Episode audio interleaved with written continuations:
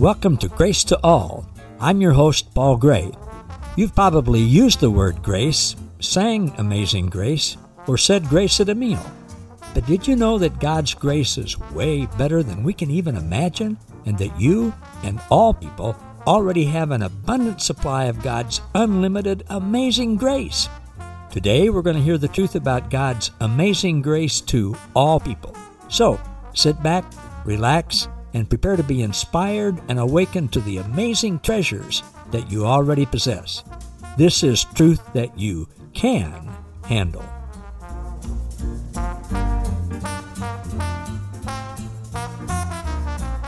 Good morning, everybody. Or at least it's morning when we're recording this. I'm not sure when you're listening to it.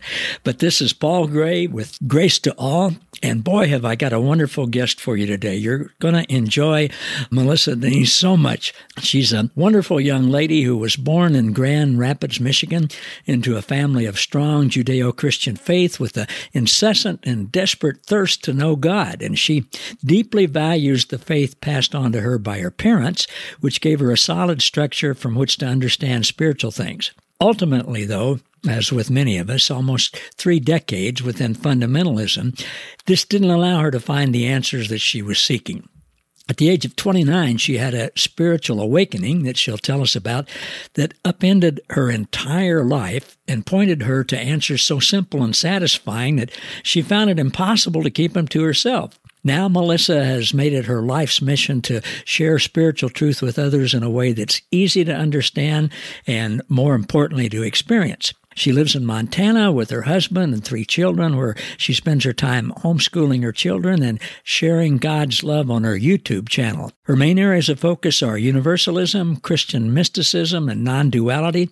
She loves teaching from the Bible, A Course in Miracles, and near death experiences, and her joy is to help people know and experience that God is love and that God is within them. So, having said that, which is a wonderful description, Welcome, Melissa. Thanks for joining us. Thank you so much for having me on, Paul. Thank you for the wonderful introduction there. Well, you're most certainly welcome. And as we always do, Melissa, I like to start out by asking people how your growing understanding of God's unconditional love and grace for everyone, how's that changed your relationships where the rubber hits the road? Friends, family, people that you relate to?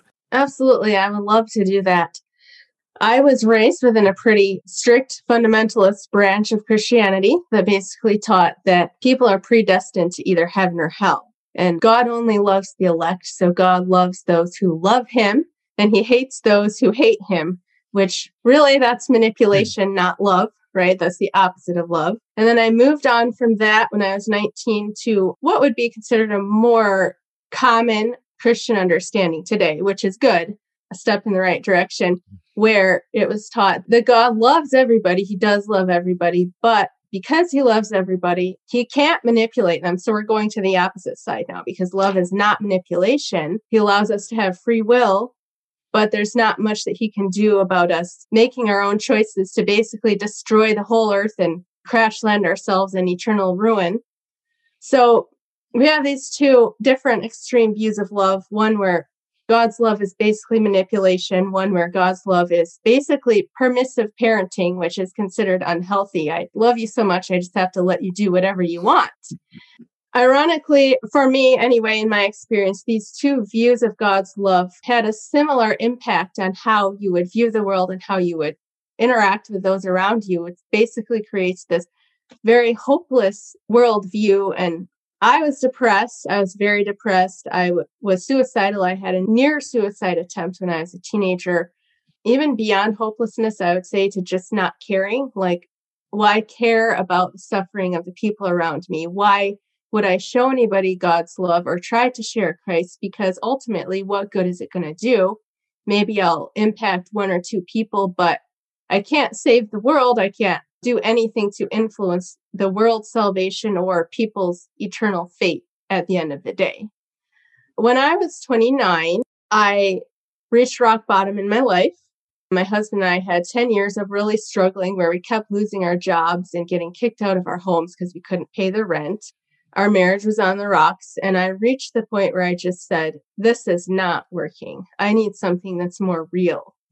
And I finally found the courage to look beyond the religious boundaries that I had always been told I could study within.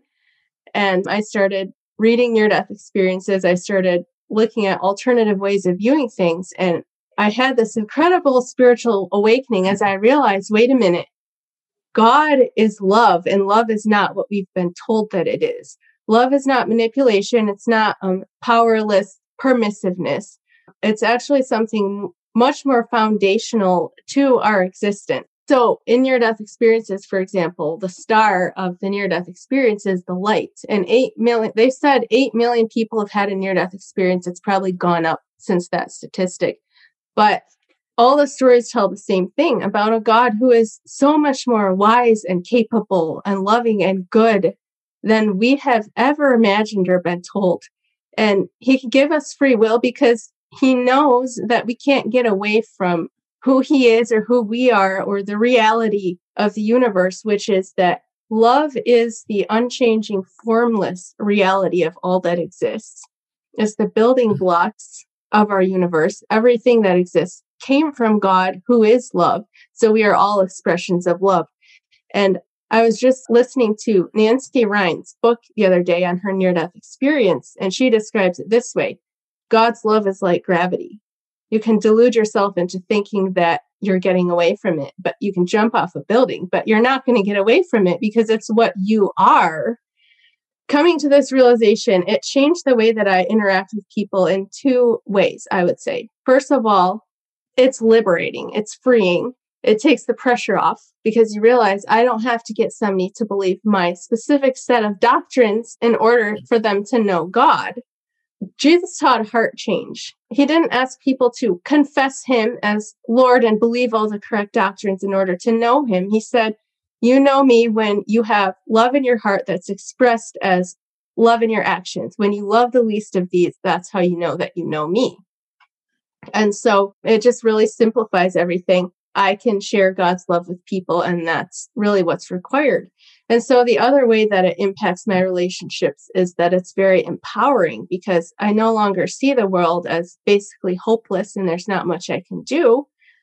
What's required of me is very simple. It's simply to express the nature of God, to express the nature of love. And when we experience love, that is an experience of God. And that's all we have to do is express that. And God will take over the rest and he will work in people's hearts in whatever way is specific to them that they need. And so it's very liberating. It makes life very joyful. It makes relationships so much more fun and so much less pressure. So, yeah, that's how it's in, influenced my life and my relationships. But wonderfully and powerfully said. And, you know, Melissa, it, I've done uh, over 200 of these podcast interviews now, which I, I've enjoyed them all. But the one common thing that virtually everybody says when I ask them that question is it's taken off all the pressure and it's yes. empowering.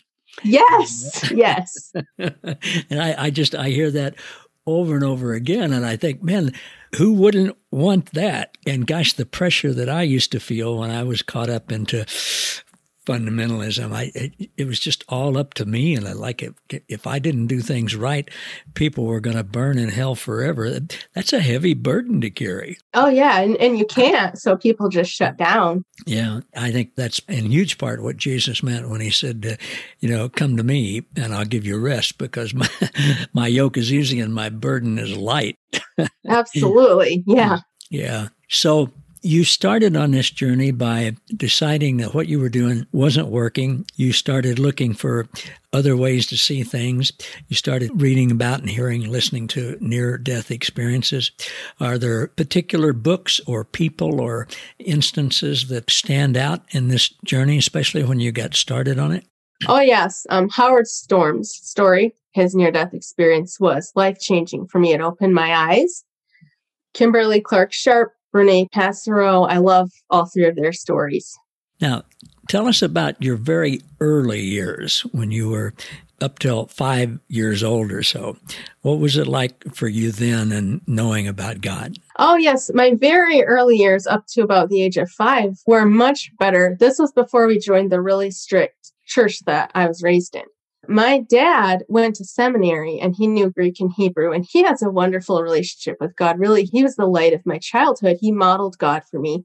And so in those early years, he taught me the names of God in Hebrew and he taught me the Hebrew alphabet and all about the cultural context of the Bible. He did provide that connection with God for me at a young age, and that's something that's never left me. So you had an understanding of God initially that was then tarnished, I'll use the word, by religious involvement. Yes. So, do I recall right from listening to your videos that when you were very young that you remembered what it was like before you came to earth before you were born? Am I putting words in your mouth? no. No, that is very true and it's not something I've talked a lot about. So, thank you for asking me about it, but yes, I do have memories that drove me crazy because I had no idea what they were or mm. how to get them back. I just had this memory of this I call it a light, but it wasn't a physical place. So it wasn't like a physical light, but this all consuming love and like this hurricane of brilliant light that completely surrounds you and completely satisfies all of your desires and needs. And it's very hard to describe in words, but yes, I have memories of that. And so, did you talk to anybody about? Did you talk to your dad or other people about those memories? My mom says that I talked to her about it when I was really young. I don't remember that. I just remember mostly keeping it to myself and not understanding what it was. And so then when you embarked on this journey now, when you were about 29, did those memories start coming back to you or did you see the tie in? I've always had them. I suppressed them a lot, especially as I went on and got really involved with this world and this life here, which is very different from that. But when I started reading near death experiences, I think for me personally, that's why that was so life changing for me because I was reading the stories of other people who were describing what I remembered. And I realized, wait a minute, this is real. Yeah, it's great. And so then you've been able to tell other people uh, about that with your uh, YouTube videos. And uh, what are the what are the types of things that you talk about on those videos?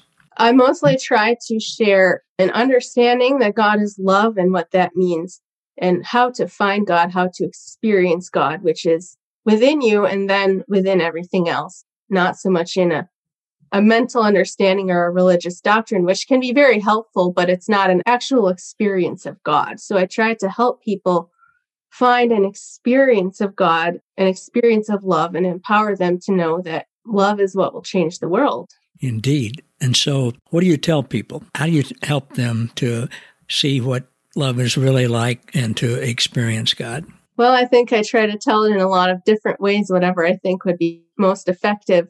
But basically, well, recently I've been talking a little bit about self inquiry, um, looking within yourself and finding that place where you connect with God because He is within you and shutting down the mind, getting past the mind and emotions and starting to live in that place of being. I am that I am. That's who God is, and that's who we are. And so, practically speaking, how do you do that? What advice do you give people as to how to actually do that? Find a quiet place, close your eyes, shut down your mind, get past your mind and your emotions, and ask yourself, How do I know that I exist? Who am I? And then that place in you that says, I am, I am real, I am exi- I exist that is the place in you that that's spirit that came from God. And I'm not saying that you are God. I don't like to use that language. Some people are comfortable with it. Maybe you are. I don't know. No, I'm not. Okay. But you and God are both spirit. You are connected. That's the part of you that He breathed out of Himself. So you find that place that says, I am. And it's like a deep well of peace. It's like all consuming love. It's like a brilliant light. And it's right there inside you. And that's where you connect to God. Did that happen to you over a period of time? Was it an instant thing that at one point in time you were able to do that? Is it something you've developed? How'd that come about? It was a lot of steps getting there. First, it was mentally understanding that God is love and that everything is love and God is in everything. Then it was a process of learning to work with my thoughts and renew my mind so that my mind is in alignment with God is love and God is in everything and starting to see that in the world And then I was realizing there's a much faster way to get there, and it's just being quiet and going within myself and finding it. Yeah. We've talked a lot about God as love. How would you describe that love? How would I describe love? I would say that love is the metaphysical reality of what God is. God is far beyond anything we can understand, but He's expressed Himself metaphysically as love and created the universe out of that. So, love is the building blocks of this physical universe, and that's what we all are. And I believe Richard Rohr said love is the unifying principle that is underlying everything and pulling everything back towards God. So, again, love is like gravity. Love is how we know what God is like. And how do you describe that love? What characteristics does it have? It's unconditional, it's unchanging, it is complete and perfect within itself. It doesn't need anything from anyone else. So it is forgiving. It doesn't hold faults against anybody. It can allow people to be who they are and develop at their own pace while also knowing that that path will lead to an awakening that they are already loved. So it's it's like it's this balancing act because it's pushing people to learn and grow and discover while at the same time pulling them back in to the reality of love. Yeah, well said.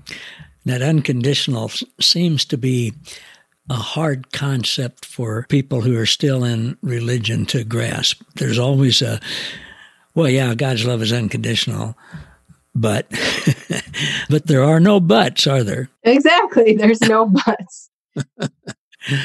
yeah, I know with me, Melissa, that was a, you know, I thought I knew what words like agape and love and grace and forgiveness meant. And uh, I've just been on a journey, as uh, I think you have, and, and many of us have, of just realizing, gosh, almost everything I thought I knew was not the truth. And that can either drive you crazy or it can be freeing and want you to go further down the rabbit hole.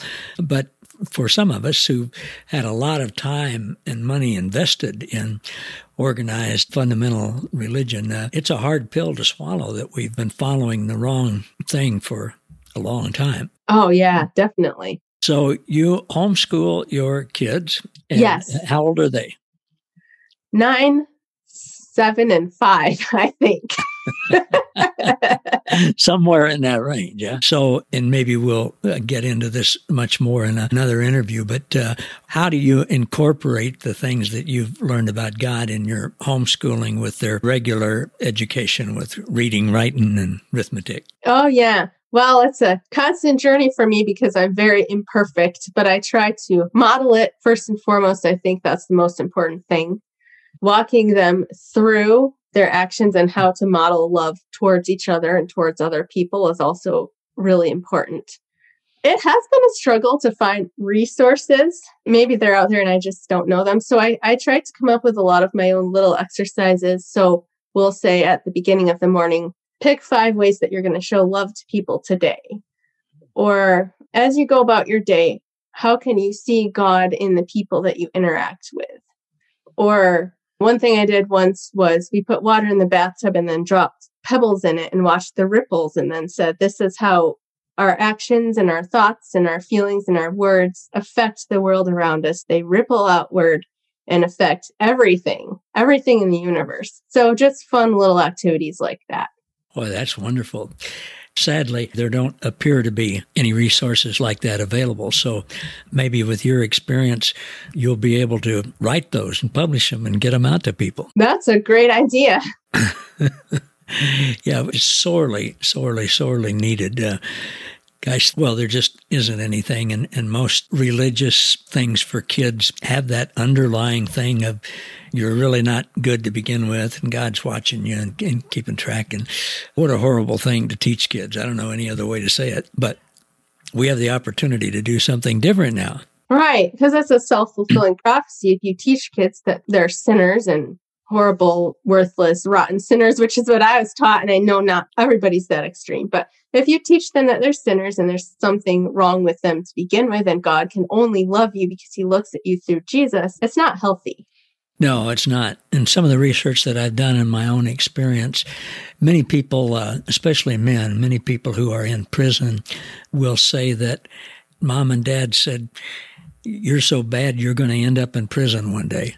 Oh. And sure enough. But the good news is we have the opportunity to end that cycle and teach our kids differently. Our time is almost done, Melissa. We're going to finish up in a minute and then we'll do another interview that people will hear a week later. So before we finish, tell people how they can connect with you, where they can hear your messages and those types of things. My YouTube channel, Love Covered Life. And I'm on Facebook and Instagram as Melissa Denyce, D E N Y C E. Great. And so they can subscribe to your YouTube channel and be notified when something comes out and hear all the good things that you've got to say there. Thank you, Paul. Yeah. Well, thank you so much. And thanks everybody for being with us today on another edition of Grace to All with Paul Gray. See you all next time. Thank you for listening to Grace to All. For more about us, how we can serve you, and our special guest, please visit www.gracewithpaulgray.com. Don't forget to subscribe to the podcast so that you never miss an episode and to join our Facebook group, Grace to All, where you'll be inspired and awakened to more truth that you can handle.